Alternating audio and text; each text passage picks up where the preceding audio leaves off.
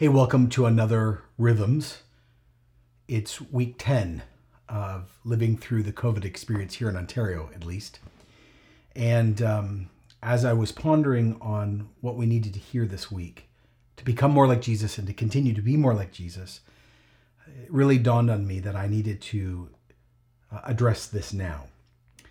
Uh, things are starting to open up bit by bit, and we're hopeful and scared and tenuous all at once.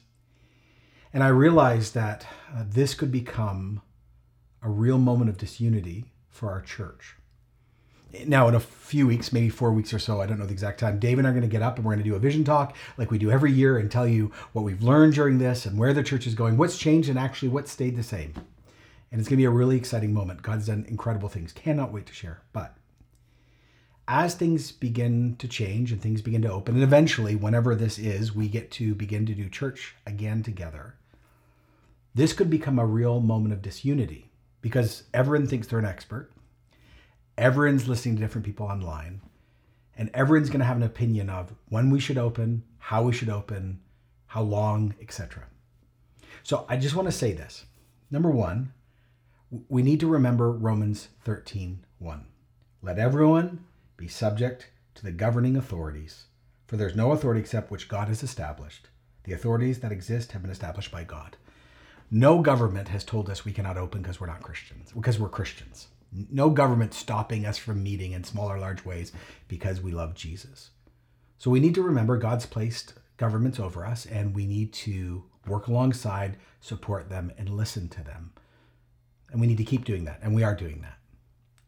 Here's the other thing when we start opening up, again, whatever that means, and whenever that means, as we continue to do virtual and physical, some people are going to be excited to come back. Some people are going to be scared. Some people think we shouldn't do this for two years. Other people, we should have done this yesterday. Can I suggest that we become more like Jesus when we actually listen to the words of Paul?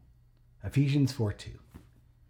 Be completely humble and gentle, be patient, bear with one another in love. Paul, in his letters, says one another 40 times. And he says, bear one another in love. In other words, uh, you're going to need the love of God to love the other person in church. So, can I ask now in May that we begin to pray that we'd be gentle and full of love and be for one another? That we'd honor the government, keeping them accountable, yes, but honoring them. But then, can I also remind you of this next verse? Make every effort to keep unity the unity of the Spirit through the bond of peace. The person that binds us all together as Sanctus Church and with other churches is the Holy Spirit, and He's given us peace with God and each other, and we need to continue to maintain it. It was years ago where Francis Assisi said, Lord, make me an instrument of your peace. Where there's hate, I bring love. Where there's offense, may I bring pardon, and may I bring union in the place of discord.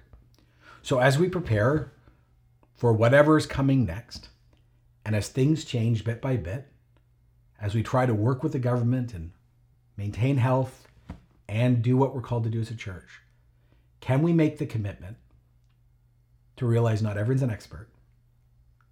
The thing you read yesterday on that blog isn't necessarily gospel truth. Could we choose to love each other? Could we choose to maintain the unity that we have in the Spirit through the bond of peace? Could we begin to keep praying, begin to pray or keep praying, Holy Spirit, give me love? And could we be generous with each other as we take moments to walk through this time of transition? As leaders, we're under great pressure to do this well and right and biblically, but we all are. So I just want to encourage us up front. Let's be more like Jesus by preparing for the bump that might come.